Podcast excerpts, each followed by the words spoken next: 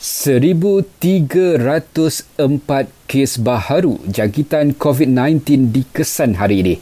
Menurut Kementerian Kesihatan, Lembah Kelang catat kes paling tinggi iaitu 567 kes diikuti Sabah 556 dan Negeri Sembilan 83. Satu kematian dilaporkan menjadikan jumlah korban meningkat kepada 304. Perintah Kawalan Pergerakan Bersyarat di wilayah Persekutuan Labuan dilanjutkan bermula esok hingga 6 Disember. Menteri Pertahanan Datuk Seri Ismail Sabri Yaakob berkata, tempoh PKPB dilanjutkan ekoran terdapat kes positif COVID-19 yang belum berkurangan. Sementara itu, PKPD di Kampung Haji Baki Kuching ditamatkan hari ini lebih awal daripada dijadualkan.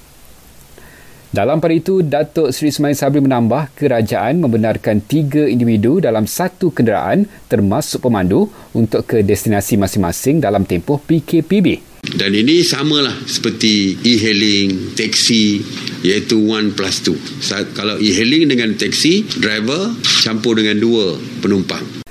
Sementara itu, seramai 37,000 pegawai dan anggota PDRM dikerahkan untuk pantau SOP PKPB ketika sambutan di Pavali esok.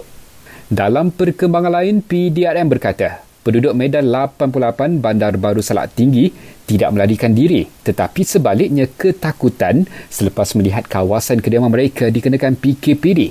Jelasnya rata-rata mereka takut untuk memasuki ke kawasan itu kerana dikepung dengan kawat berduri selepas pulang daripada kerja. Dan akhir sekali bakal pengantin dan rombongan dari luar Pahang perlu kemukakan keputusan ujian antigen rapid test kit COVID-19 yang dibuat dalam tempoh 72 jam sebelum majlis akad nikah.